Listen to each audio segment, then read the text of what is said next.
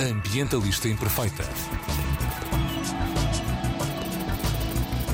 Olá a todas e a todos, daqui Joana Guerra Tadeu com a mensagem Ambientalistas Imperfeitas querem saber de política. Mariana Gomes é estudante de Direito e ativista pela justiça climática em diversas associações e organizações, nomeadamente no Fridays for Futures, eh, aquela organização que nós todos associamos à Greta Thunberg, mas que em realidade é um movimento estudantil global eh, que faz greve às aulas à sexta-feira para uh, lutar pela justiça climática e aqui em Portugal, concretamente, uh, no Climáximo, que é também a organização, diria que é a organização ativista pela justiça climática com mais força e mais relevante uh, no movimento ativista corrente. E convidei a Mariana para nos vir falar de quê?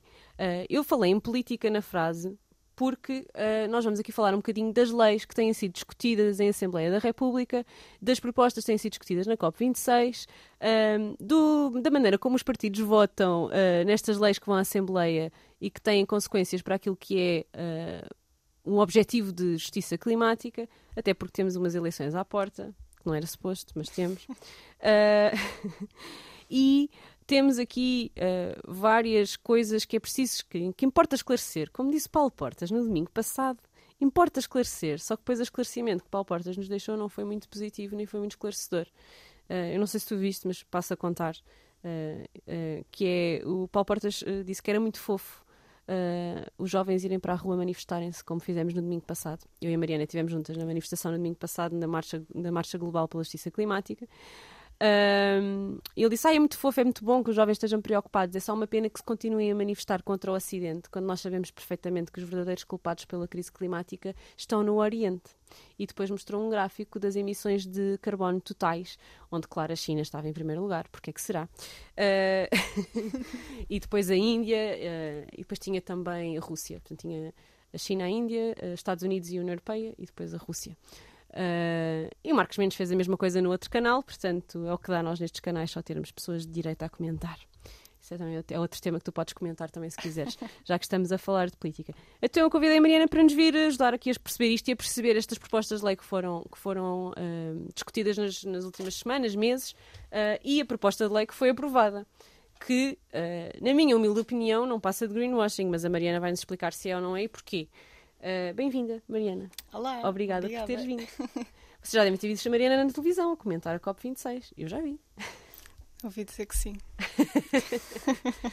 então, uh, conta-nos lá quais são os mais recentes avanços ou recuos, vá, avanços políticos, supostamente, não é? avanços legais, uh, com o objetivo de, da neutralidade carbónica, que se calhar começamos por aí. Este discurso do nosso governo, especificamente aqui em Portugal, que é muito à, base da transição energética, da neutralidade carbónica, queres explicar um bocadinho às pessoas o que é que isto significa, porque é que são estes os chavões que são usados, o que é que isto significa na prática e se estamos a pensar bem quando estamos a falar em transição energética, neutralidade carbónica, quando o tema da justiça climática é tão maior que esse.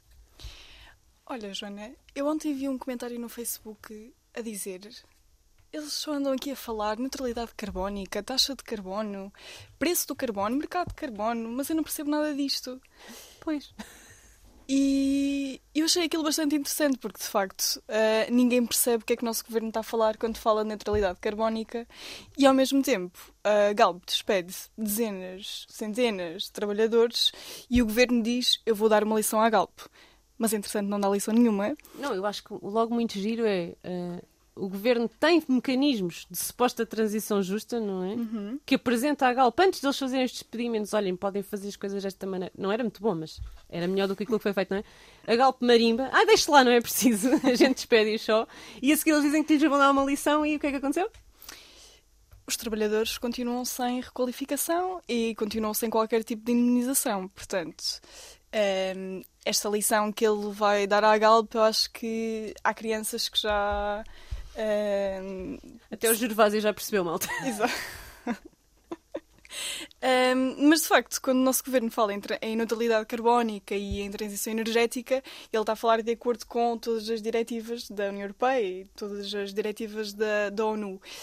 Um, e claro que ele tem que falar isto, né? porque Portugal está enquadrado na União Europeia e o nosso governo tem que dizer que nós vamos fazer uma transição energética para alcançar as metas que a ONU decidiu uh, globalmente. O que acontece é que, na verdade, uh, se nós formos fazer as contas, porque uma coisa é o que eles dizem lá nas leis e uh, o que eles escrevem, em palavras. Diz muito... a jurista. O que eles dizem lá nas leis, isso é uma coisa. uh, em que eles metem lá palavras bastante complexas e bonitas que a maior parte do cidadão português ou qualquer cidadão não percebe absolutamente nada.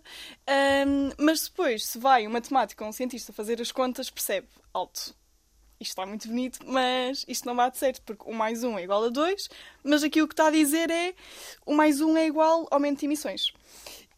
Um, e a lei de bases do clima é um grande exemplo disso, em que eu tenho a dizer que é das leis mais bonitas que eu já vi em toda a minha vida. E já foram muitas que eu vi, portanto. O que é que é uma lei bonita? Ou o que é que, o que, é que compõe uma lei bonita? Então, porque eles começam... É são duas palavras que eu nunca usei na mesma frase, confesso.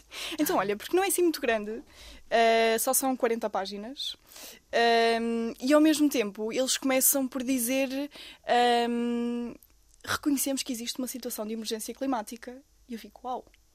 Logo ali, segundo artigo, eles dizem reconhecemos que existe emergência climática.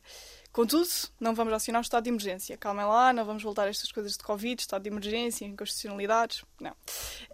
Um, portanto, eu acho que é bonito no sentido em que dá-nos esperança. Logo ali, tu abres a lei e vês emergência climática. E tu pensas, uau, wow, isto vai ser tipo, Portugal vai ser pioneiro uh, e vai liderar a transição energética na Europa. Só que na verdade não é bem assim. Um, e se quiser eu posso explicar porque não é bem assim. Sim, por favor, explica-nos, queremos saber. Então, um, esta lei tem várias coisas e, para quem não sabe, uh, os projetos de lei que foram apresentados por alguns partidos, à exceção de Iniciativa Liberal, Chega e CDS, que demonstram ou não o interesse destes partidos em um, ehm, falar de alterações climáticas ou em fazer alguma coisa uh, em relação a isto. Um, ehm, mas foi apresentada uma série de projetos de lei ao longo de quase um ano uh, e, entretanto, a lei foi aprovada na passada sexta-feira. Uh, importa também dizer quem é que votou contra e a favor.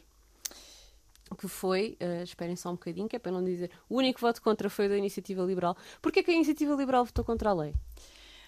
Olha, sabes que hum, eles não fizeram nenhuma proposta de lei.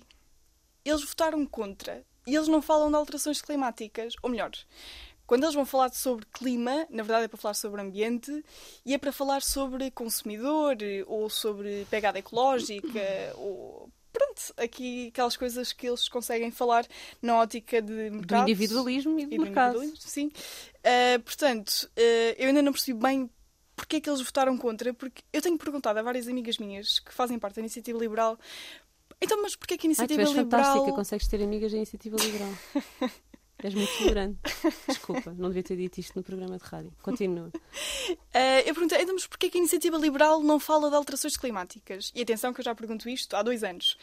E elas dizem, mas nós vamos falar, vamos decidir isto na próxima Assembleia, vamos não sei quê, no próximo uh, congresso, seminário. Mas, entretanto, não falam. Mas quando vamos votar a Lei de Bases do Clima, uh, eles votam contra e não apresentam qualquer projeto de lei ou proposta de lei pronto, neste, com... neste âmbito. Corrijo-me se eu estiver errada. Esta lei é feita com base no mercado de carbono. Exatamente. Eu não diria que é por isso que a Iniciativa Liberal votou contra.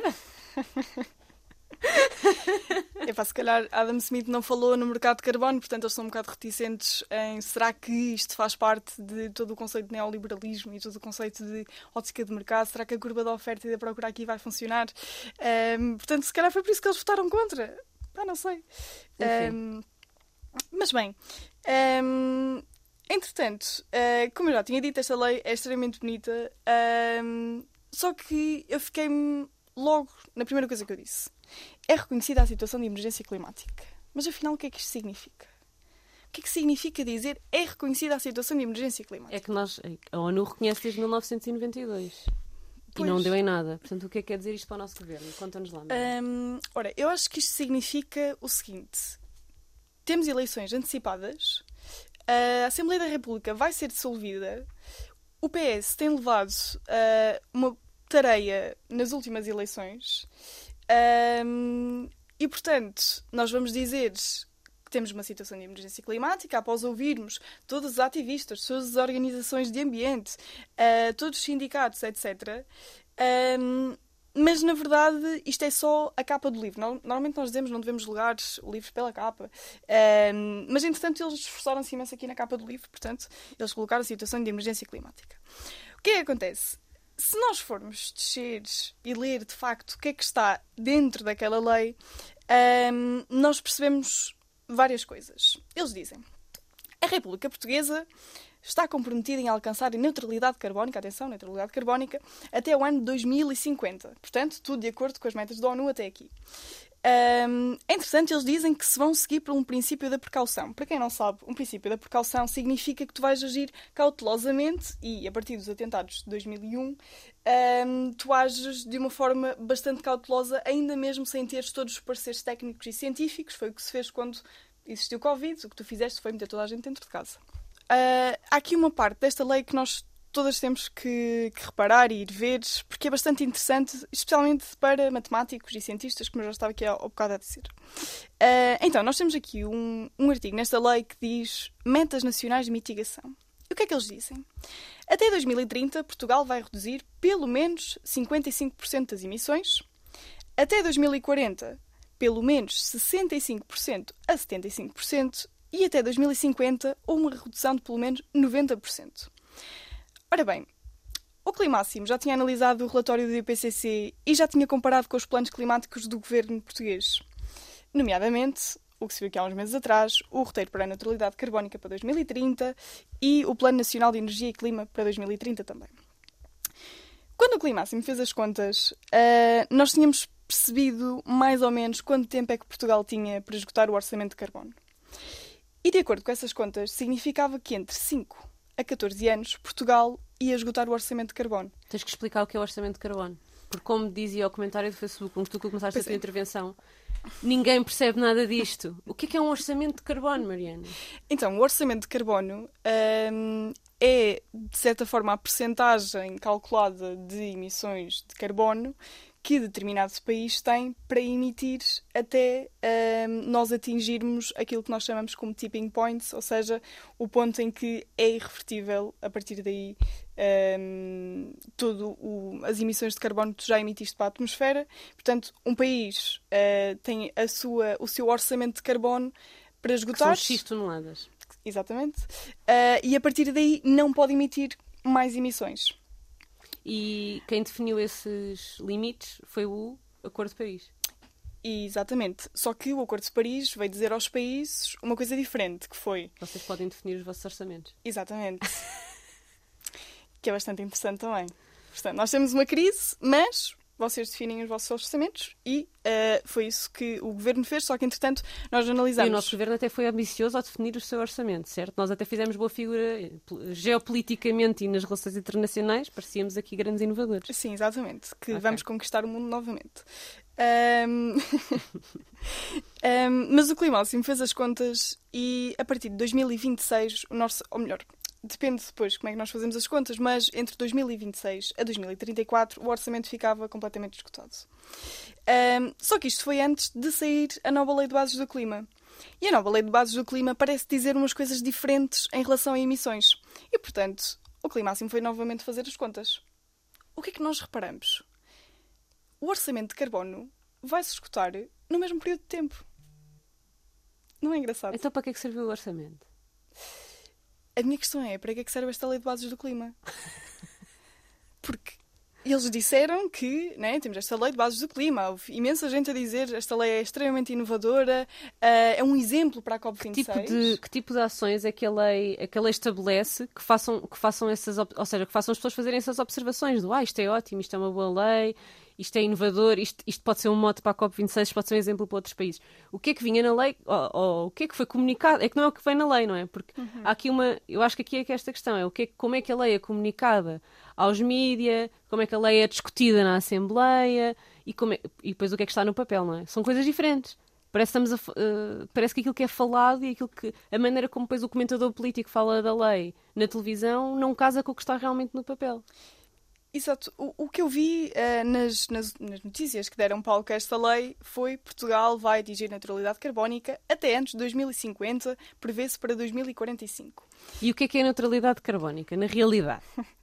Então, neutralidade. Não é emissões zero, apesar de, de ser comunicado assim. Exatamente. Ahm, eu vou ser sincera, eu não consigo dar a resposta técnica porque. Não, é cientista, é jurista. Não é a minha área de todo, ah, mas significa que, ahm, ou pelo menos em termos práticos, não existem infraestruturas a continuar a emitir emissões de gases com efeito de estufa a partir de combustíveis fósseis, ah, e significa que, em termos Em termos ecológicos, conseguiríamos mais ou menos conter. Conseguiríamos emitir tanto quanto a Terra consegue Absorver. absorver. Sim. O que. Bem, mas pronto. A teoria é isto. Sim, na teoria é isto. Ahm, mas pronto, depois de quando tu vais ler de facto isto, eles dizem, eles, imensas vezes eles dizem, vamos elaborar isto, vamos apresentar aquilo, vamos estudar isto e vamos propor aquilo. Eu fico, ok, mas então o que é que vão realmente fazer? Porque não diz, não especifica realmente o que é que Portugal vai fazer para atingir estas metas, de que forma, se vai ser iniciativa privada, se não vai ser iniciativa privada. Ahm, e, portanto, eu não tenho grandes esperanças em relação a esta lei, apesar de estar eh, a ter imenso palco e, toda a gente estar a falar sobre ela. Ahm, mas é interessante, e há aqui ah, uma outra coisa bastante interessante que é fiscalidade verde, processo orçamental, fiscais verdes, assim coisas, ahm, pronto, ahm, estranhas. E o que é que eles falam? Taxa de carbono. Portanto, há aqui um artigo dedicado à fiscalidade verde e à taxa de carbono. Pronto. E eu, na altura, eu fiquei, mas o que, que é que isto significa? Porque isto aqui não faz muito sentido, não é? Não, eu, eu quando ouço fiscalidade verde e taxas de carbono, penso que se forem as empresas a pagar, até pode ser bom. Mas não é isso que a lei diz, pois não. Não, o que a lei diz é: nós vamos dar ahm, subsídios às empresas de combustíveis fósseis até 2030. Mas atenção que eles devem ser progressivamente eliminados. O que é que isto significa? Poderá significar que vão ser eliminados em 2029 ou que vão ser eliminados hoje, o que não vai acontecer claramente. Ah, mas quando eles, dizem, quando eles dizem progressivamente eliminados, eles não nos estão a dizer quando é que vão ser eliminados. Eles estão-nos a dizer que de acordo com a ótica do mercado e de acordo com custo-eficácia, etc., nós vamos reduzir os subsídios que nós estamos a pagar para as empresas de combustíveis fósseis. Esses subsídios são usados para quê? Para tudo, não é? Para qualquer operação que é. Porquê é que nós continuamos a subsidiar? Qual é a razão política que, que nos faz continuar a subsidiar os combustíveis fósseis? Supostamente, eles dizem-nos que há duas razões. Em primeiro lugar, porque é de facto o setor que nos dá, que nos fornece energia, ainda porque nós não fizemos uma transição energética, e por outro lado, há incentivos na forma de benefícios fiscais, no sentido de incentivar estas empresas A, fazerem a transição. uma transição energética. E é engraçado que o CEO da Galp, aqui há uns dias, no Web Summit, deu um. Pronto, fez um discurso em que ele disse. ahm, Olhem, nós vamos fazer uma transição energética, nós vamos requalificar os trabalhadores, mas atenção, o governo tem que se chegar à frente. O que é que isto significa? O governo tem que pagar.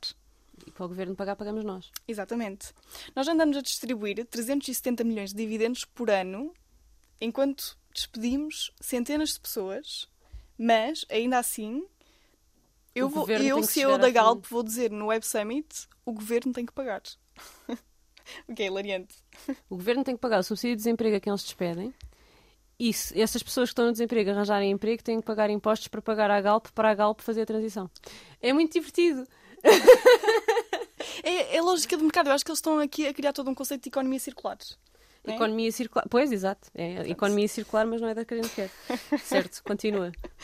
Ahm, mas pronto, entretanto, há aqui uma coisa que eles falam bastante, que eu já tinha dito, que era a taxa de carbono, ah, em que eles dizem que de facto a taxa de carbono deve ser um instrumento de transição para a neutralidade. Ahm, e eu fui investigar ah, para perceber o que é que é isto de- das taxas de carbono. Ahm, então vamos lá perceber. Nós temos emissões de gases com efeito de estufa, ah, como supostamente uma externalidade negativa do mercado que é supostamente uma coisa que tu não queres ah, quando estás a falar de uma ótica de regulação de mercados. E então, isto significa que há uma falha no mercado e tu vais resolver através de um imposto. Pronto. Ahm, e supostamente este imposto vai desincentivar o uso de combustíveis fósseis. Portanto, tudo isto numa lógica de consumidor. Portanto, responsabilizar o, o indivíduo que, que, tem que, apanha, que tem que andar de carro para chegar ao emprego que fica longíssimo, porque, enfim. Exato. Uh, e ele é que paga. Exatamente. Mas eles dizem toda a receita destes impostos vão ser investidas nas energias renováveis. Portanto, nós até podemos pensar, ok, estou a pagar. Através do fundamental, não é? Depois está aqui uns mecanismos de Exato. gestão por trás. Isto é tudo muito complexo. Nós estamos a tentar. Basicamente, eu convidei a Mariana para a gente tentar descascar isto tudo e ver isto lá por dentro, como é que é. Uh, porque isto depois vai para o fundamental e depois supostamente o fundamental atribui então os subsídios para fazer a transição. Exatamente. Há, portanto, há aqui mais um mecanismo no meio. Há mais uma... uma série de okay. passos até chegarmos, entretanto, ficam lá perdidos e depois mais ninguém se lembra. Uh, entretanto, uh, já percebemos como é que isto aqui funciona, não é? Eles calculam uh, as emissões de gases com efeito de estufa como uma externalidade negativa. Isto é uma falha de mercado. Falha de mercado resolve-se com impostos. Depois, as receitas dos impostos são transformadas para em... na eliminação das externalidades. Exato, são transformadas para uh, energias renováveis. O que é que acontece? O Banco Mundial veio dizer aqui há uns tempos que se a meta, se a meta fosse realmente cumprir o Acordo de Paris, o preço do carbono teria que ser algo entre 40 a 80 dólares por tonelada. O que está a acontecer nos vários países que já tentaram implementar isto é que a taxa de carbono está nos 10 dólares por tonelada. E mesmo naqueles países que são ambiciosos, se eu me estou bem a lembrar, é a Noruega, é um deles, uh, isto não significou uma redução das emissões. Pelo contrário. Portanto, conseguimos perceber que não está a funcionar a taxa de carbono. Agora, por teres falado na Noruega, nós falamos, fala-se muito da Noruega, da Finlândia, dos países nórdicos como exemplos incríveis. Uh, mas a lógica continua a ser a lógica do mercado, porque eles continuam a furar o planeta e a vender o petróleo para fora, só não emitem no seu próprio território, mas continuam a contribuir para o problema, certo? Exato, eu acho que isto aqui é. hum, Eu não queria dizer isto, mas. Mas vais nós- dizer. Mas vou dizer. Hum, aqui nós há 500 anos atrás, nós vamos ler nos livros de história hum, conceitos como escravatura, eh, colonialismo e exploração de mão de obra escrava, exploração de recursos nos continentes eh, do sul global. Pilhagem de, de terrenos e bem, sim, Exato. E nós pensamos, se isto está no livro de história, é porque ficou na história, não é? é passado. Isto não acontece mais. Mas em realidade, quando vamos perceber, percebemos que existe uma relação de interdependência gigante entre o norte global e o sul global, ao ponto de que, se nós neste momento dividíssemos a Terra em dois, fisicamente, Pelo Equador. não é? pelo Equador, ah, o norte global não sobrevivia, o sul, o sul não, também não, mas o norte global não conseguiria manter todo o estilo de vida que tem sem, sem os recursos e sem toda a mão de, de obra escrava, que é o, é o que é, ah, E sem exportar o lixo para o sul global, e sem mandar eh, roupa Exato. que não usamos para o sul global, e sem. Exato. Uh, portanto, o que acontece aqui, voltando a falar de carbono, o que acontece desde o protocolo de Kyoto, que foi no protocolo de Kyoto que se instituiu uma das máximas do neoliberalismo, que é mercado de carbono, uh, tu consegues, tu, país rico, consegues dizer, olha, é assim, eu tenho um orçamento de carbono que uh, já está esgotado uh, e, portanto, eu vou para um país mais pobre, nomeadamente sul global, vou para lá produzir as minhas emissões e, entretanto, di- digo-lhes: Olha, vocês lembram-se de terem pedido os empréstimos? Uma coisa chamada dívida soberana? Então vamos fazer o seguinte: eu vou para aí emitir e nós vamos reduzir a vossa dívida soberana. O que é que acham? Eles dizem: pá, incrível. A nossa política. Ainda hoje, eh, não sei se não foi o da Polinésio, um dos, um dos representantes do- dos oito países, agora não lembro qual é que foi, um dos representantes dos oito países mais afetados pelas alterações climáticas dizia na COP26: epá, vocês perdoem imediatamente todas as dívidas dos países mais pobres, porque é vosso dever e isto não devia ser usado como moeda de troca. Exato, mas é. Ahm, e portanto, qualquer país. Porque nós na realidade não são dívidas. Porque é que o problema é, é logo, é logo a, a noção de dívida, não é? Não há uma dívida. Não, é a taxa que eles estão a pagar para limparem o que sujaram. É tão simples quanto isto. Exato, há, há quem lhe chame dívida soberana, há quem lhe chame uma dívida colonialista, portanto. Pois. podemos chamar várias coisas dependendo de, de como queres encarar esta situação. Ahm, Portanto, há esta interdependência eh, clara, porque eu perguntei-te, não é? Logo aqui o. Uhum. eh, e tu disseste que não querias dizer isto, mas disseste que esta questão colonialista, não é? Que é um país como a Noruega é dado como um exemplo de um. olhem como esta malta é incrível a nível climático, mas eles continuam a depender, uh, só conseguem ter os resultados uh, de emissões que têm porque continuam a vender um combustível fóssil ao resto do mundo, não é? Exato. Entre outras coisas. Sim, sim, sim, para não falar de financiamento de, de, de armas. Bem, há todas outras questões sociais, não necessariamente ambientais, mas, mas de sustentabilidade, mas não necessariamente climáticas, sim. Um, mas continuando, tanto, estavas a falar do mercado de carbono, a Noruega então tava, tinha um preço maior, não era? Uh, sim, uh, só que entretanto, os últimos estudos o que disseram foi: um, ok, vocês têm um dos maiores uh, preços da taxa de carbono, só que o que é que aconteceu? Novamente, matemáticos foram fazer as contas e as emissões, as emissões continuaram a aumentar. O que significa que a taxa de carbono não funciona. Mas Portugal pensou, mas isto vai funcionar cá. Calma, isto vai funcionar cá. Um, e portanto foi isso que eles fizeram e, e vão instituir uma taxa de carbono. Uh, não sei bem como é que isto vai correr, na verdade sei, uh, mas acho que é bonito. Portanto, basicamente, conclusão: a taxa de foi criada uma foi criado um mecanismo de mercado pelos neoliberais que é então vamos comprar e vender carbono, vamos criar um mercado de carbono, não é? Vamos comprar e vender carbono para obrigar uh, os grandes emissores a emitirem menos. Mas os grandes emissores têm tanto dinheiro que pagam para emitir mais. Basicamente é isto. Sim, e mais, não é? Porque esta taxa de carbono vai ser aplicada em todos os produtos que nós consumimos.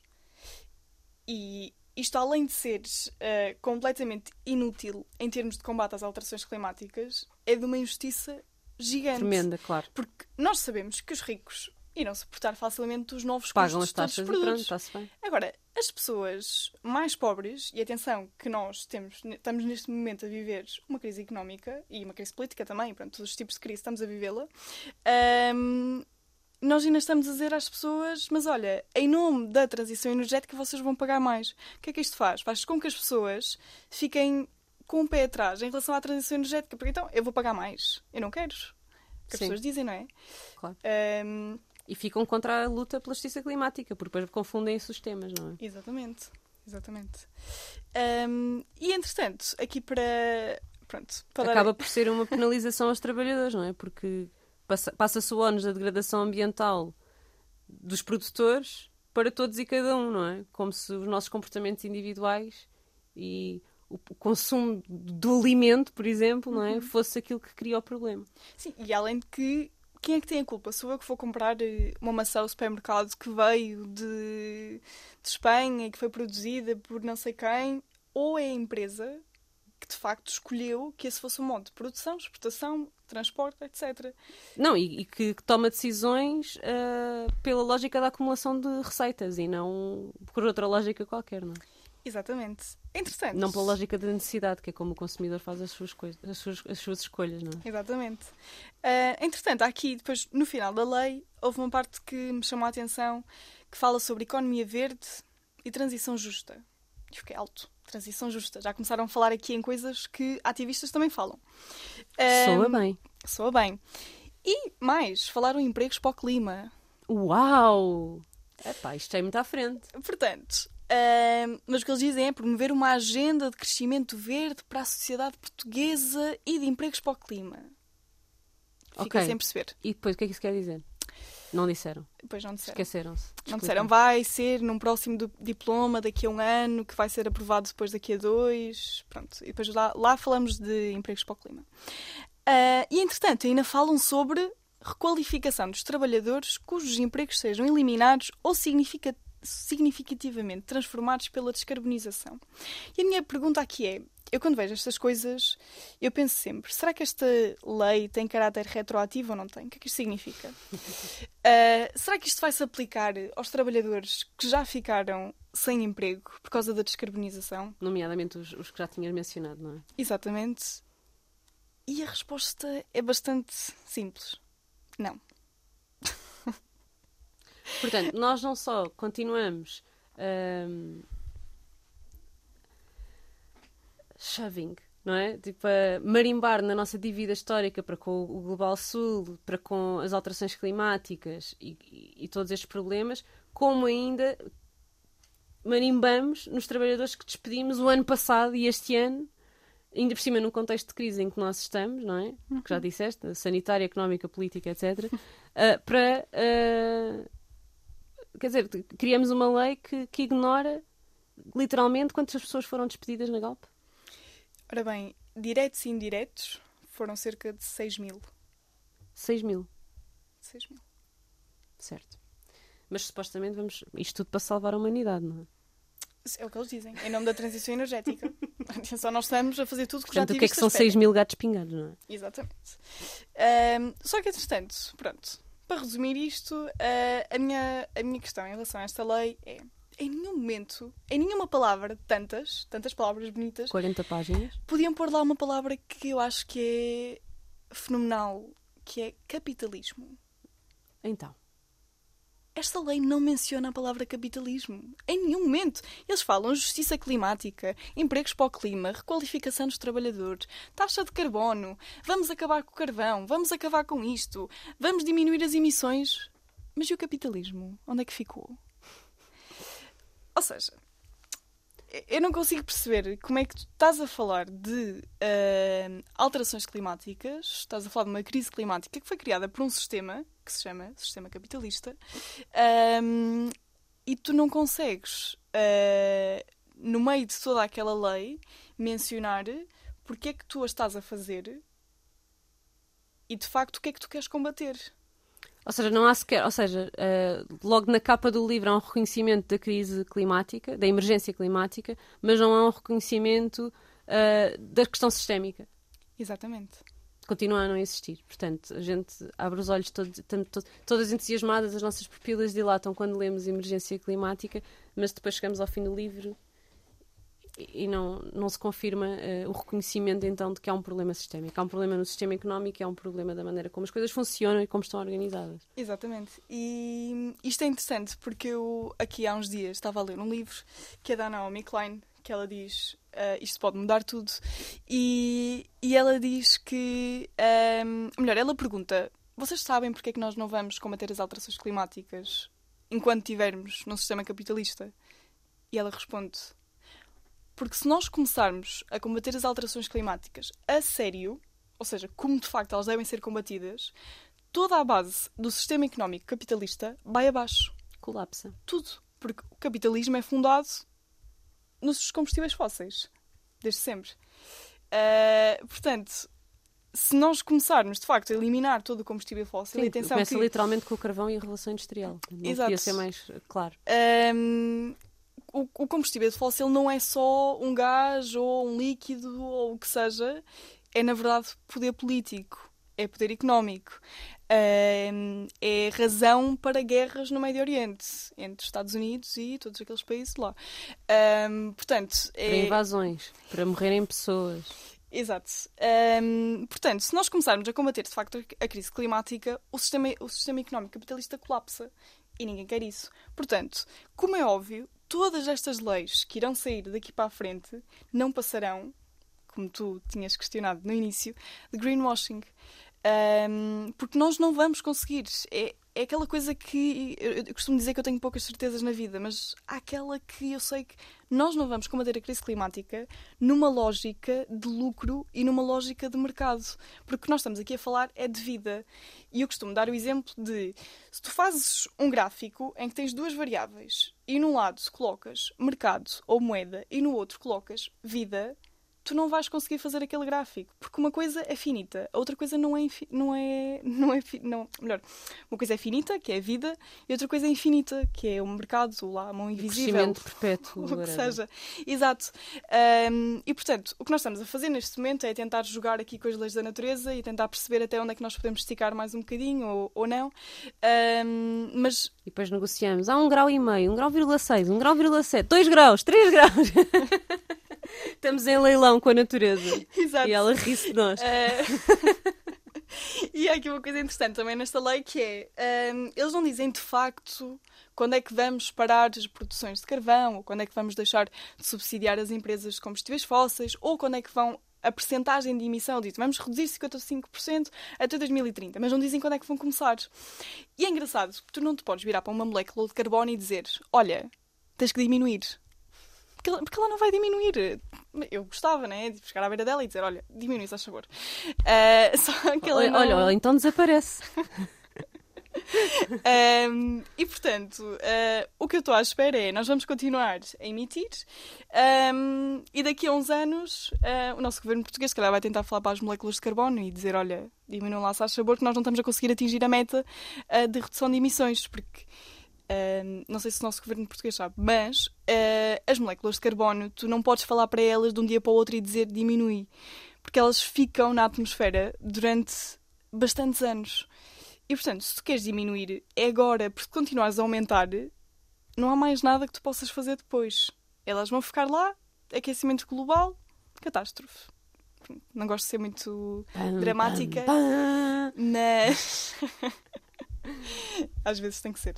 Olha, e o que é que, que, é que nós respondemos? Uh, o que é que nós respondemos quando vêm os nossos amigos neoliberais, as tuas amigas neoliberais? Que eu não tenho amigos neoliberais, estou a gozar, claro que tenho. Uh, e, dizem, e dizem: então, se, se o capitalismo não funciona, uh, o que é que vai funcionar? Qual é a alternativa? Então, eu costumo dizer, um, quer dizer, depende de quem é que eu estou a falar, porque às vezes as pessoas chamam assim os nomes, um, pronto, menos agradáveis. Um, mas dependendo da pessoa que eu estou a falar, eu posso dizer várias coisas. Eu posso dizer: olha, é assim, sabes que houve uma pessoa uh, bastante inteligente, na verdade, era um gênio, que escreveu aqui há 200 anos atrás qual é que iria ser o fim do capitalismo e como é que um, quais é que seriam as etapas que todo o sistema capitalista iria percorrer, qual é que era a última etapa, onde é que nós iríamos chegar? Um, e essa pessoa delineou todo um conjunto uh, teórico um, de um mundo que tentaram implementar, claramente não conseguiram em 1917 e portanto eu costumo dizer, olha de facto há alternativas uh, e houve uma pessoa que foi um grande economista e que foi uma grande, um grande filósofo teórico sociólogo, etc. E também era jurista, atenção. Uh, foi o primeiro curso dele. Uh, não sei se as pessoas estão a perceber quem é que é, mas eu acho que se alguém vai me matar. Diz, vá, vai, com força. uh, pronto, essa pessoa chamava-se Karl Marx. Uh, e ele desenhou todo um sistema completamente oposto ao sistema capitalista. E Entretanto, aquilo que nós estamos a ver neste momento agora, que é o late capitalism, não é? O late stage capitalism, que é fantástico. Exatamente. Está a ser tão bom. Continua. Uh, entretanto, uh, ao longo destes anos, uh, pronto, as pessoas foram investigando a teoria que ele, que ele produziu e foram também produzindo outras, outras teorias na base de todo o marxismo. E atenção que o marxismo não é um bicho-papão, porque social-democracia, como muita gente gosta de falar, foi fundada na base do marxismo. Atenção que marxismo não é só comer criancinhas, mas também é. Estou a brincar. Um, uh, Um, mas pronto, ao longo destes anos foram então uh, delineadas uh, outras teorias e uma das que se tem vindo a falar muito é o ecossocialismo. Uh, e, na verdade, nós vamos estar a discutir ecossocialismo em janeiro, aqui em Portugal. Um, e a mim parece-me que pode ser uma das teorias políticas, teorias económicas que pode de facto ajudar-nos uh, a construir um mundo uh, melhor e um mundo mais sustentável, uh, além de que eu nunca descarto a parte de, do ecofeminismo também. portanto, um, quando nós estamos aqui a falar em justiça climática, eu acho que temos que perceber toda a interseccionalidade das coisas, toda a ligação, toda a ligação e conexão. Um, e, e, portanto, é... Há questões de género, há questões de raça, há questões de classe que têm que ser também tidas em conta, não é só o clima, não é? Exato. Uh, portanto, eu não consigo dizer, olha, vai ser assim ou vai ser assado. Aliás, é por isso que vai ser discutido em janeiro. Exatamente. O quê, quando, como, para onde é que vamos, etc. Não é? Sim. Uh, mas consigo dizer que existem alternativas a este sistema, só que há uma coisa particular que é este sistema sufoca todo o tipo de alternativas que tu lhes dês. Portanto, e, e, e, boicotas, não é? Exatamente. Um, e depois vamos começar a falar de Vuvuzela e de Cuba e de tudo e mais alguma coisa, e de passam fome e comeram criancinhas e pronto, coisas. Oh, esta coisa agora do campo, do, do campo em Taiwan, que não é nada do campo. Enfim, sim. Desculpa. Um... A propaganda anti a propaganda anti China e a propaganda anti Rússia e a propaganda anti a América do Sul é uma coisa que mexe muito sim, comigo. Sim. Uh, é portanto... muito feio, quer dizer, são técnicas que os nazis usaram para chegar ao poder. Não se pode dizer isso. Bem. eh, Nós hoje só estamos a dizer coisas que não se podem dizer. E o Emanuel só se ri. O Emanuel só diz. Bem, espero que não, não chegue cá nenhuma cartinha. Não chega, não chega. Só se for da Galp.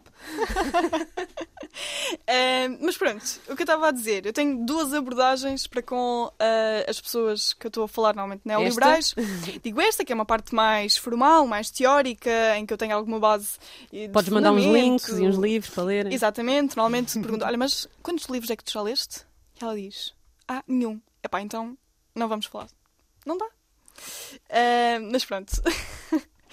Ah, mas há uma segunda resposta que, que eu acho que é bastante honesta e, e, não, o e não o dizer sinto que seria mentir-me a mim própria e também acho que quem ainda não percebeu bem isso está-se a enganar e está-se a autossabotar que é o nosso futuro tem pode ter duas perspectivas ou continuamos neste caminho e o futuro, e o futuro é de catástrofe e de caos e é de guerra e é de fome e é de deslocados e é de zonas inabitáveis e é de alimentação reduzida e é de desastres climáticos a toda a hora. Ahm, o que não é nada agradável suponho. Ahm, ou será uma revolução? Porque quando as pessoas falam em revolução ahm, pronto, toda a gente eh, fica bastante alarmada e começa-me a chamar radical e extremista, etc. Ahm, só que, na verdade, nós percebemos que nós começamos com uma revolução industrial. Ao longo da história, houve várias revoluções também, E antes disso, a agrícola. E antes sim. Exato. Uh, mas pronto, em termos de, de capitalismo, combustíveis fósseis, tivemos uma revolução energética. Foi um facto. E nós, neste momento, também precisamos de uma revolução energética. Porque estamos a dizer que vamos passar de todos os combustíveis fósseis para energias reno- renováveis, não percebo qual é que é o termo que querem aplicar. É uma transição, sim, mas no final é uma revolução. Uh, mas, na verdade, uh, para combater de facto as alterações climáticas, que é um grande problema, mas a parte deste problema tem todos outros problemas interligados, uh, nós vamos precisar de uma revolução. Uh, mas quando eu digo isto aqui às minhas amigas neoliberais, elas dizem. Epá, Mariana, mas isso vai se resolver de outra forma, não é preciso ser tão dramática. Eu tenho umas amigas que dizem, quando eu, quando eu uso a palavra, assim que eu uso a palavra sistema, dizem, pronto, já me perdeste. Quanto mais eu disser a palavra revolução. Achas que já perdemos muitos ouvintes neste ponto da conversa? Eu acho que não. Imagina, um, Portugal fez uma revolução há 50 anos. Devíamos saber mais ou menos como é que é, não é? Exatamente. E até foi uma revolução light. Exato, foi, Não foi bastante- tão light como está nos livros de história, malta. Morreram pessoas, não foi só flores, ok? Mas há 100 anos, vá, 110 anos atrás, nós matamos o rei, portanto, Portugal. eh, Nós até sabemos fazer revoluções, malta. ah, mas entretanto só percebemos que estava a haver uma. Ou melhor, só pensávamos, pensávamos que tinha havido uma vitória em 1910, isto é bastante interessante. Porque veio um estrangeiro abanar uma, bane- uma bandeira branca, que na verdade ele estava a pedir paz, não estava a declarar vitória da Revolução de 1910, e os portugueses todos entusiasmados a perceber que aquilo era, era a declaração de vitória. E pronto, foi assim que se deu a Revolução de implantação da República. Foi por engano. Mas pronto. Ah, mas os portugueses são de facto bons a fazer revoluções. Um, e em relação ainda aqui à lei, uh, uma coisa interessante que é, aqui um ponto que eu acho interessante é, a lei fala muito de, na transição energética fala muito dos veículos elétricos. Uh, não fala da ferrovia nem de, dos espaços serem gratuitos. Exatamente. Ah, o que eles dizem é. Mas termos- gastam-se milhões em produção e investimento e incentivos fiscais uh, para fazer carros elétricos. Exatamente. E mas depois, mas isto ainda complica mais um bocadinho, desculpa Mariana, que é depois os partidos que votaram a favor desta lei são contra a exploração de lítio em Portugal para fazer baterias para os carros. Portanto, como é que a gente vai fazer os carros? Desculpa. Só- Ahm, olha, de facto, não se fala em ferrovia em nenhum momento daquela lei. Ah, e não se fala em transportes gratuitos. Fala-se em transportes públicos. Não se fala em transportes gratuitos. Ahm, Fala-se em toda a criação de, de uma rede de transporte multimodal e investimento. Eu falei disso em geografia quando estava no sexto ano. Tipo, não é nenhuma novidade. Um, e muito na base de incentivos fiscais e benefícios, etc. Tal como se agora se compras um carro elétrico, tens alguns benefícios em comparação com um carro a combustível fóssil. Um, só que eu não percebo é que se tu fores reparares na nossa ferrovia, na nossa linha ferroviária, tu reparas que desde finais do século XIX a nossa linha ferroviária tem vindo a diminuir. Pronto, do que era até hoje, uh, os troços da via ferroviária têm vindo a diminuir. Uh, ao mesmo tempo, nós dizemos: olha, é o seguinte, precisamos diminuir o tráfego aéreo um, precisamos diminuir todo o transporte feito pela aviação dentro de Portugal, mas também fora, mas especialmente Sim, Lisboa. Porto, Algarve, Exato. Porto, essas coisas.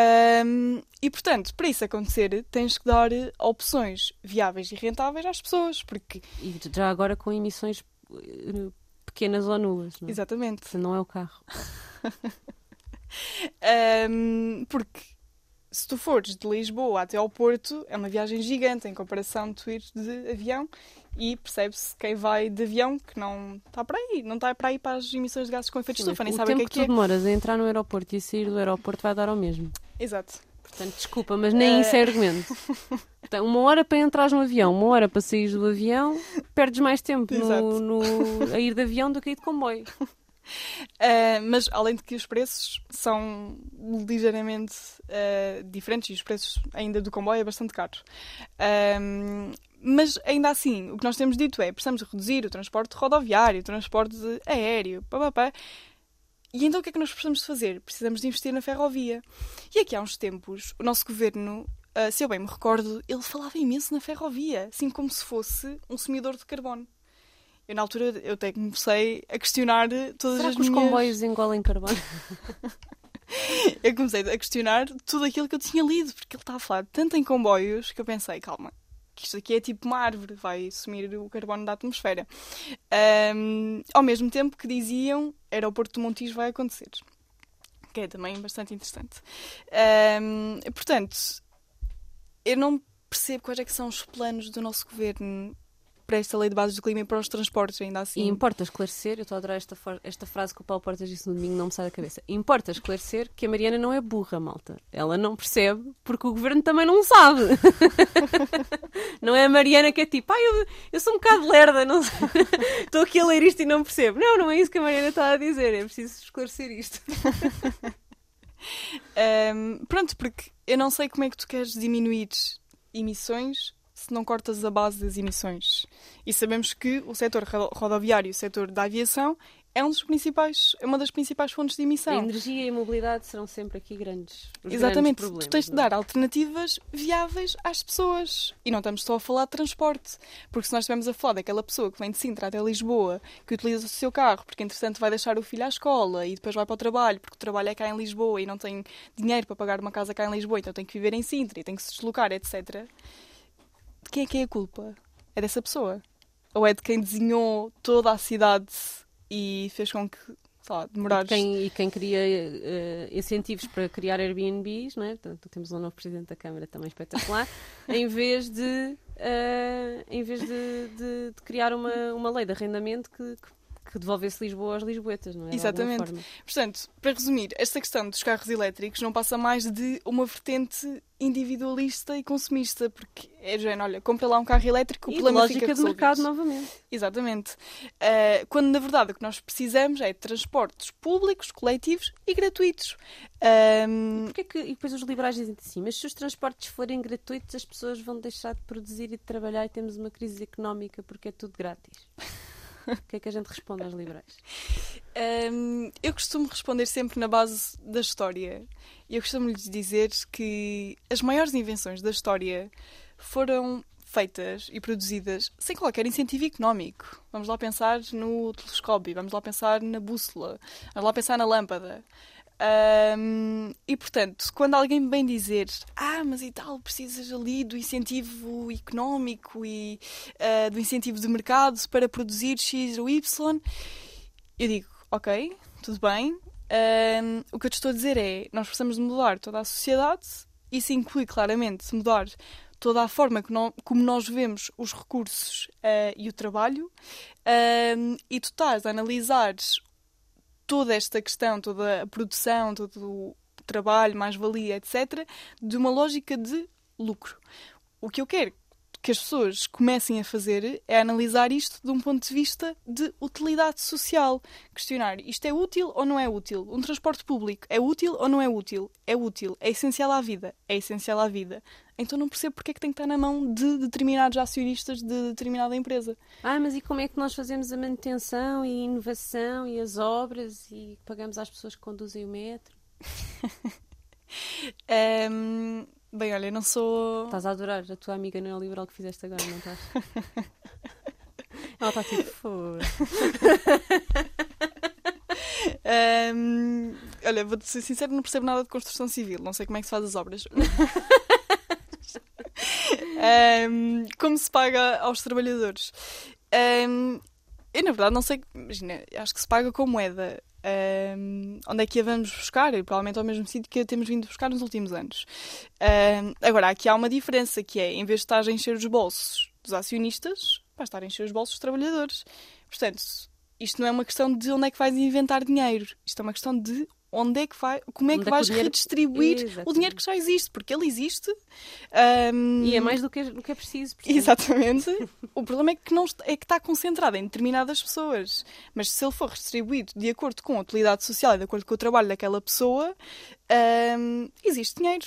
Não, não sei porque é que as pessoas dizem que não existe dinheiro. Acho que existe. Olha, tu no teu Instagram explicavas que há uns meses atrás uh, foste uma das ativistas que, que foi à, à audição e discussão pública da, dos projetos de lei, destes projetos de lei que agora para a lei de bases do clima, não é? Que, que entretanto foi aprovada. Uh, como é que como é que se processa esse, esses momentos de audição e de discussão pública e uh, em que é que deu o facto de vocês terem supostamente sido ouvidas? Então, Uh, a Greve Climática Estudantil recebeu um e-mail a convidar para uh, uma audição em sede de uh, audiência pública na Assembleia da República para ir falar sobre eh, os projetos de lei, que na altura eram de vários partidos, à Lei de Bases do Clima.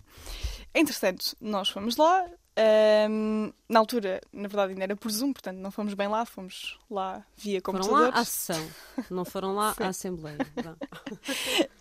um, e, e, o que a Greve Climática Estudantil fez foi, de facto, apresentar algumas linhas, em primeiro lugar, críticas aos projetos de lei e, em segundo lugar, apresentar soluções para tornar a Lei de Bases do Clima, de facto, de acordo com a ciência climática e de acordo com o IPCC. Um, eu lembro que, na altura, deu-me uma trabalheira ler aqueles projetos de lei todos. Então, quando eu cheguei ao projeto de lei do PCP, aquilo era gigante. O do PSD era pequeníssimo, portanto foi incrível.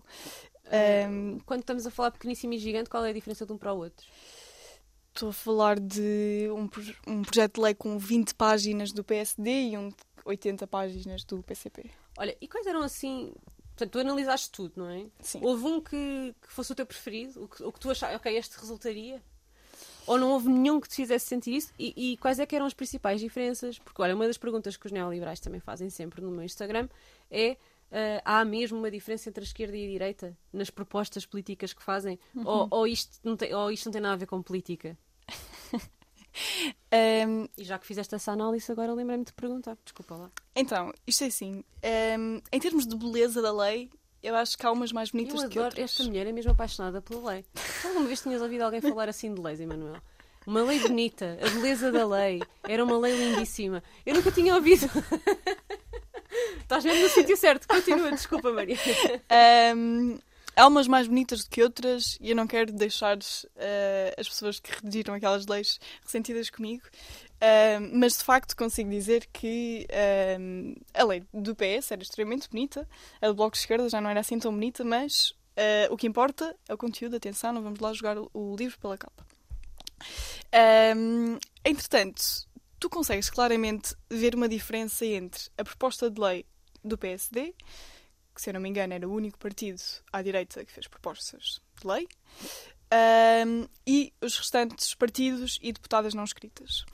E tu consegues perceber. Então, uh, desculpa, diz. só para, para aqui a malta que não, não está a par. Houve projeto de lei do PSD, houve projeto de lei da, do PCP, houve projeto de lei do Bloco de Esquerda, do PS, houve da Cristina Rodrigues. Rodrigues, E da Joacine Catar. e da Joacine. Não houve do PAN. E houve do PAN. Houve? Houve do PAN, ok. Ahm, pronto, tu consegues mais ou menos perceber.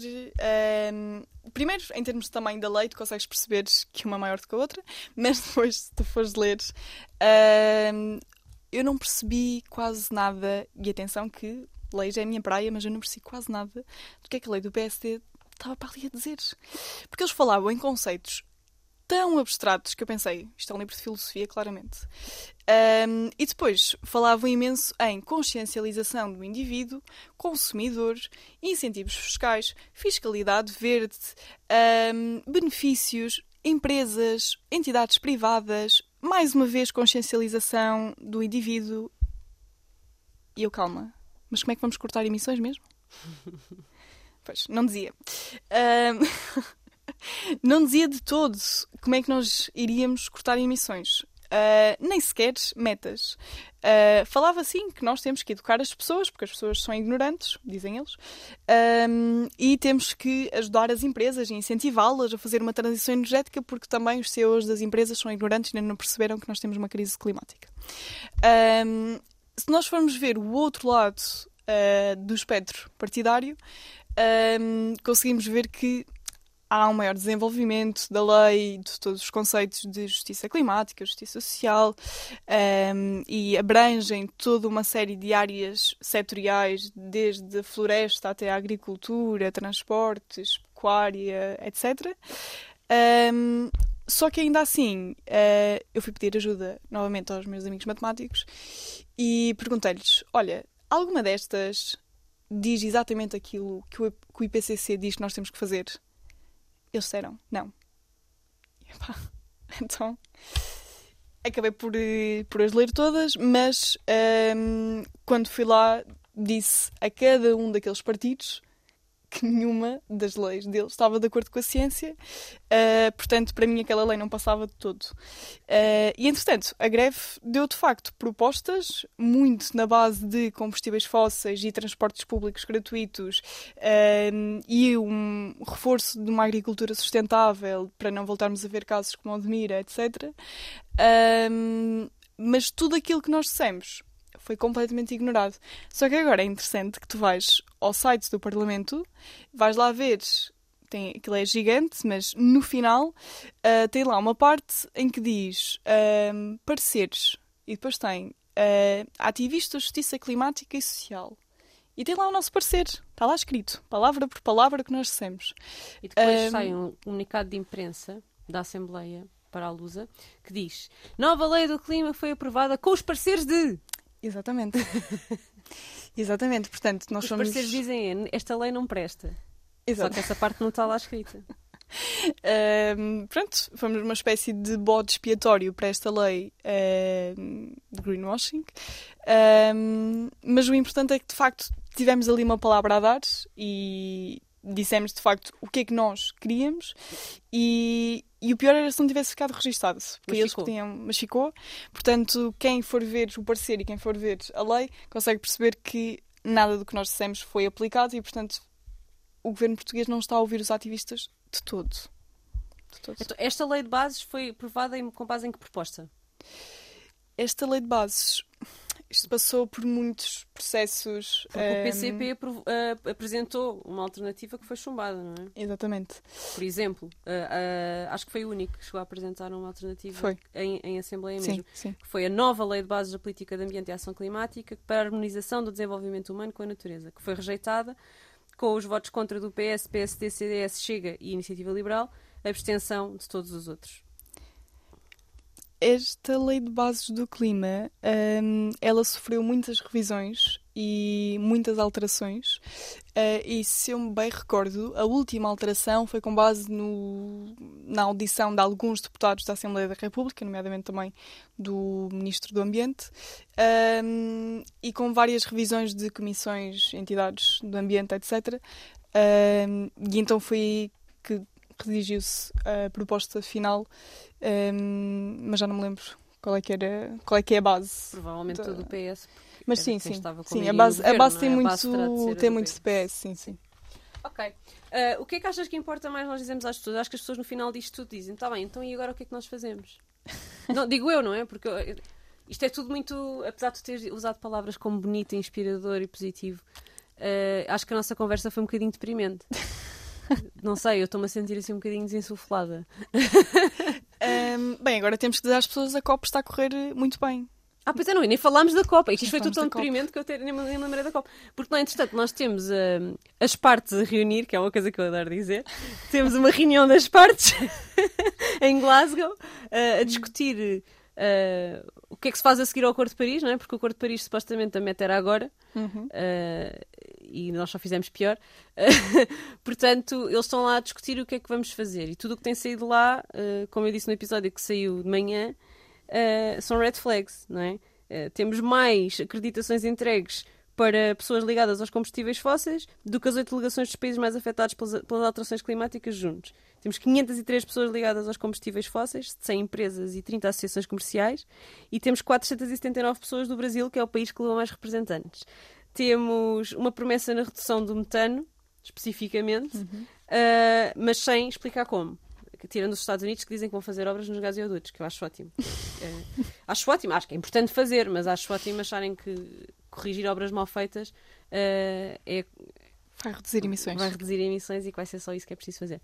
Depois temos milhares de ONGs das áreas sociais e ambientais a serem, eh, a serem acreditadas para representarem a sociedade civil eh, e não só são ignorados, como te aconteceu a ti na Assembleia da República em Portugal, mas são impedidos de entrar nas negociações e só quatro, repito, quatro pessoas é que conseguiram entrar e realmente acompanhar as negociações dentro da COP.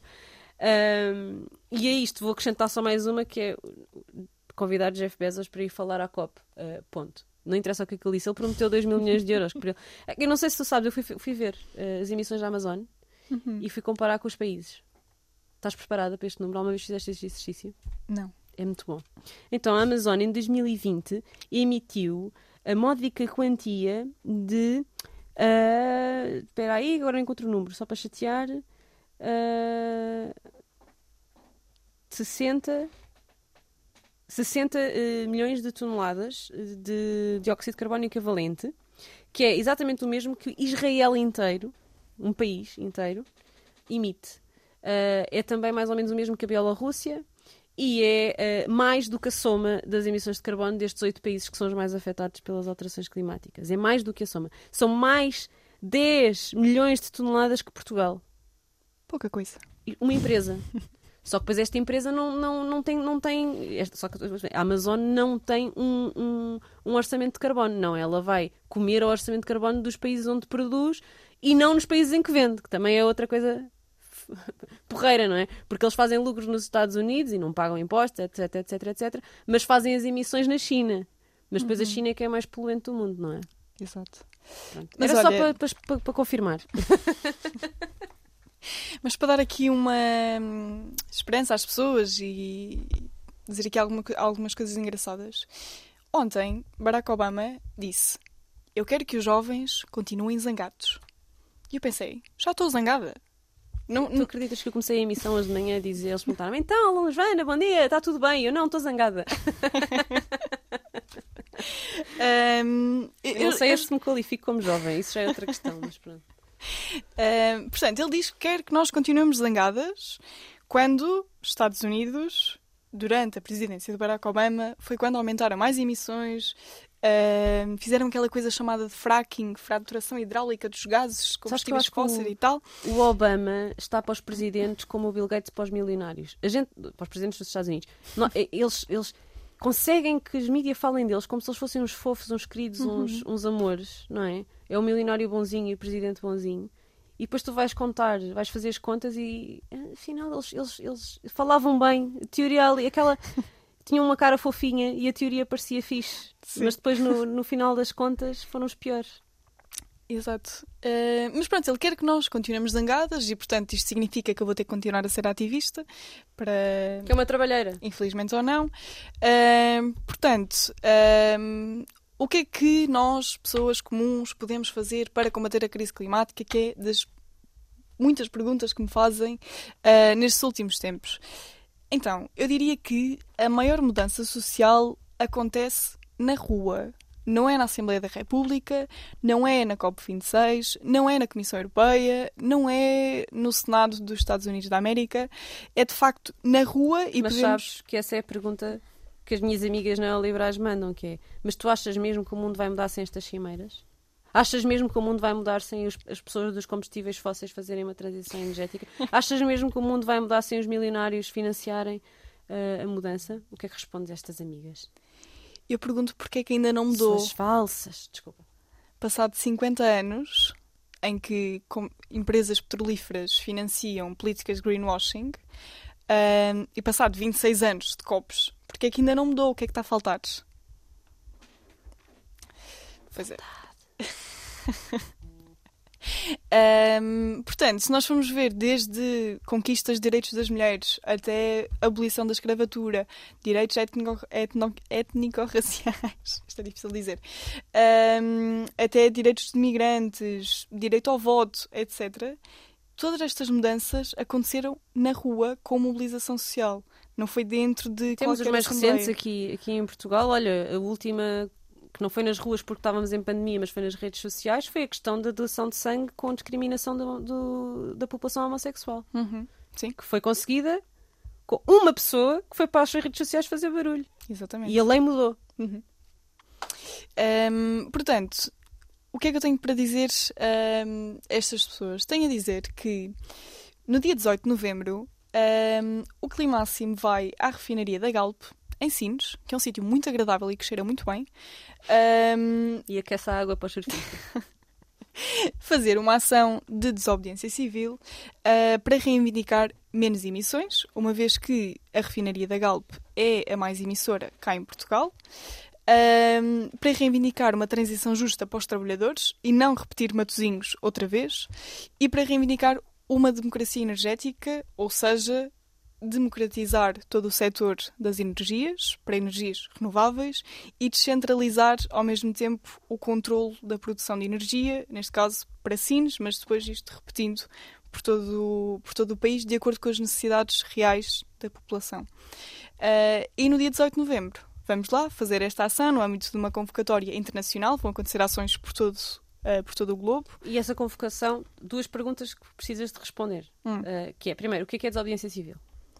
Então, desobediência civil, de forma muito simples, é uma tática política eh, que serve para destabilizar, de certa forma, toda a base do status quo, porque é necessário nós dizermos: olha, não está tudo bem, precisamos de mudar, precisamos de parar e depois agir.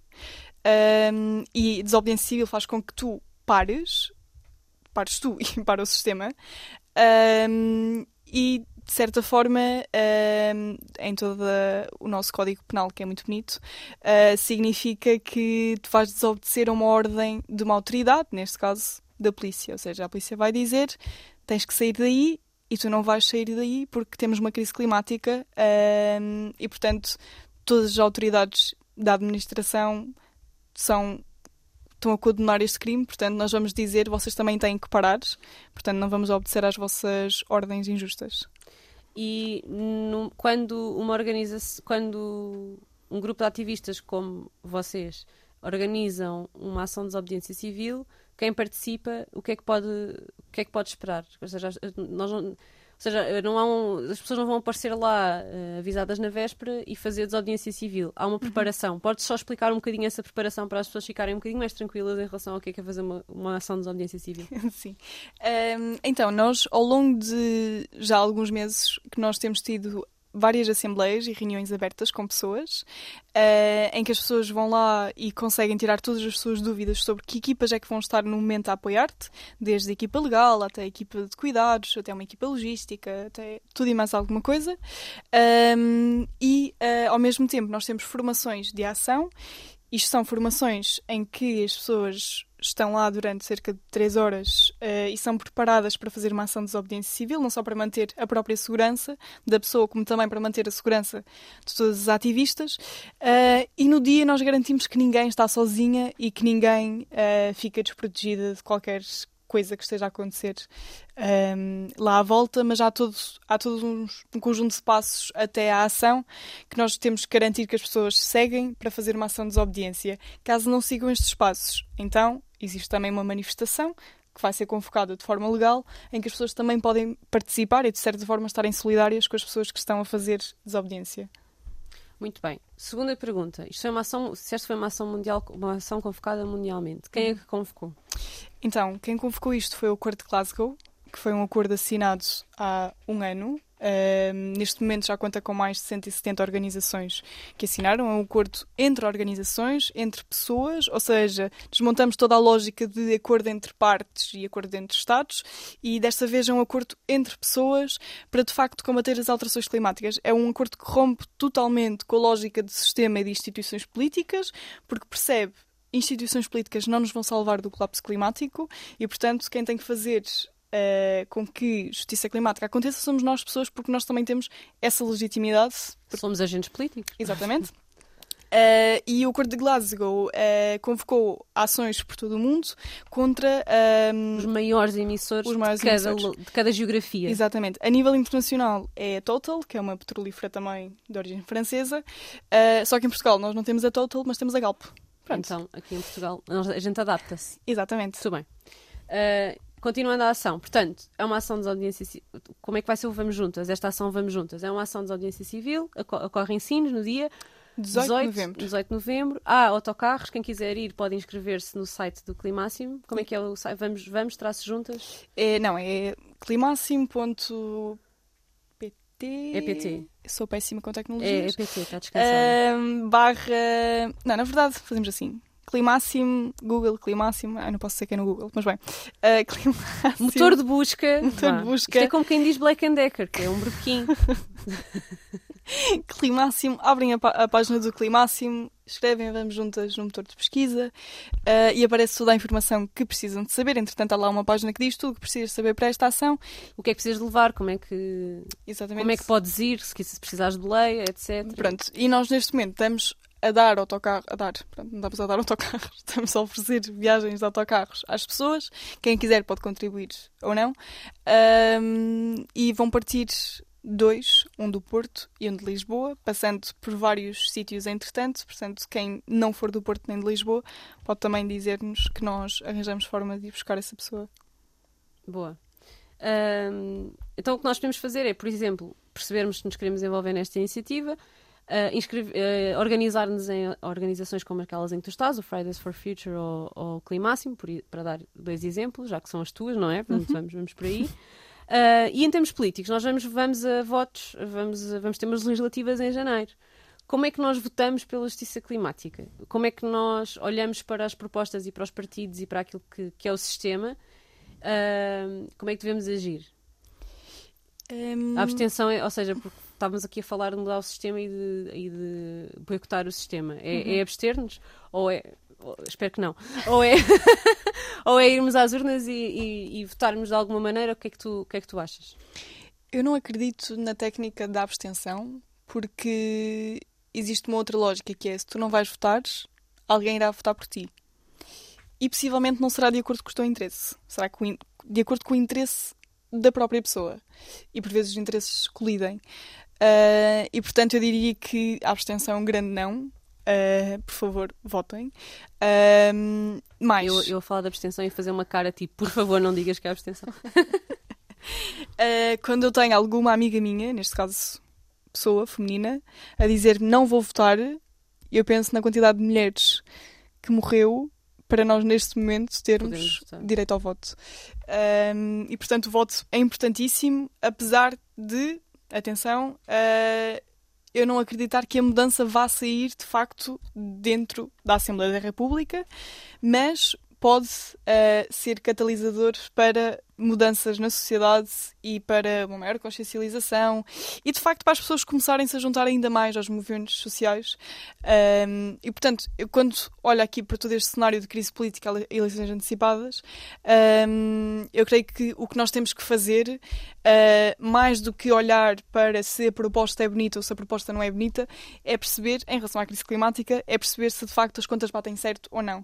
Isto é uma questão contas. Eu diria que isso é um trabalho que o Climáximo vai fazer, portanto, eu diria que é assim, antes de irem às urnas vão ao site do Climáximo, porque provavelmente em janeiro vão lá ter as contas feitas. Digo eu! Exatamente. É o tipo de coisa que o Climáximo costuma fazer, certo? Sim, sim. Porque não basta tu dizeres vamos propor isto, vamos fazer aquilo, se de facto não apresentar soluções concretas. Porque é como eu disse há Foi o que aconteceu nas presidenciais. Todas as, todas as, todos os programas políticos nas presidenciais falavam em sustentabilidade. Uhum. Todos. Sim. Todos. Nenhum tinha eh, propostas concretas. Pois, eu acho que eles, estão, eles continuam à espera Todos de falar diziam. para a molécula de carbono. Iremos estar preocupados com o ambiente. Sabemos que há um problema ecológico para resolver. A crise climática é verdade. Basicamente era isto que os programas diziam. E não, ok, fixe, ainda bem que sabes. E agora? e agora sou eu que tenho que estar em casa a fechar a torneira? É isso? É, é essa a solução. Enfim, Mariana, queres acrescentar alguma informação que, que gostasses de deixar eh, aqui? Agora o foco é mesmo Vamos Juntas, não é? Portanto, Hum, mas se houver alguma coisa mais que queiras aqui. Recrutar ativistas, malta! Vamos à luta! Não, é isso. É, eu costumo, ou melhor, tenho dito nos últimos dias que ou vamos juntas ou colapsamos juntas. Hum, e a escolha está no lado da pessoa que me está a ouvir. Porque é muito bonito nós dizermos temos uma Assembleia da República eleita, temos as partes, 196 partes, a discutirem neste momento o nosso futuro. Portanto, está tudo controlado, contrato social resolve tudo hum, e nós não temos que nos preocupar. Mas eu quero que as pessoas comecem a perceber que elas são responsáveis por isto e que a sua desresponsabilização é um crime também. Ahm, porque daqui a 10, 20 anos ahm, vão ter os filhos, netos, primos, o que seja, a perguntar porque é que tu não fizeste alguma coisa? Porque é que nós neste momento. Nós já temos pessoas hoje a dizer porque é que não fizemos alguma coisa. Exato. Uh, mas será ainda pior, não é? Quando tu vires toda a estrutura social a colapsar, infraestruturas, tu vais ter jovens e crianças a perguntar porque é que tu não fizeste alguma coisa. Não te vão perguntar porque é que as partes não fizeram alguma coisa, vão te perguntar porque é que tu não fizeste. Uh, E eu não queria estar nessa situação. Uh, não sei como é que as pessoas vão responder daqui a uns anos, mas de facto a, minha- a mensagem que eu tento agora passar é cada pessoa é responsável pela crise climática e cada pessoa tem o dever de agir. Não só o direito, mas também o dever hum, de agir e, portanto, no dia 18 de novembro, hum, esta ação de facto é importante porque vamos ao foco principal das emissões cá em Portugal e é importante nós É estarmos... muito concreto, ao contrário Exato, das sim, propostas va- vazias não é? que a gente ouve na COP e na nossa Assembleia. exatamente. Quem quiser saber mais sobre a COP pode aceder à gravação do webinar que tu e o Sina fizeram ontem, certo? Onde é que podem aceder? No Facebook do Climáximo, que vai sair hoje às 7 da tarde. Pronto, todo, é, eu, eu assisti, portanto foi uma conversa de uma hora, depois com mais um, um bocado de, de perguntas das pessoas que participaram, mas basicamente é uma hora em que o Sina e, e a Mariana, que são os, os dois do Climáximo, eh, explicam o que é que se está a passar na COP, porque é que se nós não acreditamos na COP continuamos a olhar para elas, porque é que elas continuam a existir e porque é que não estão a servir eh, à agenda da justiça climática. Obrigada por esta conversa, Mariana. Obrigada, Joana. Adeus, nós vemos para a semana. Ambientalista Imperfeita.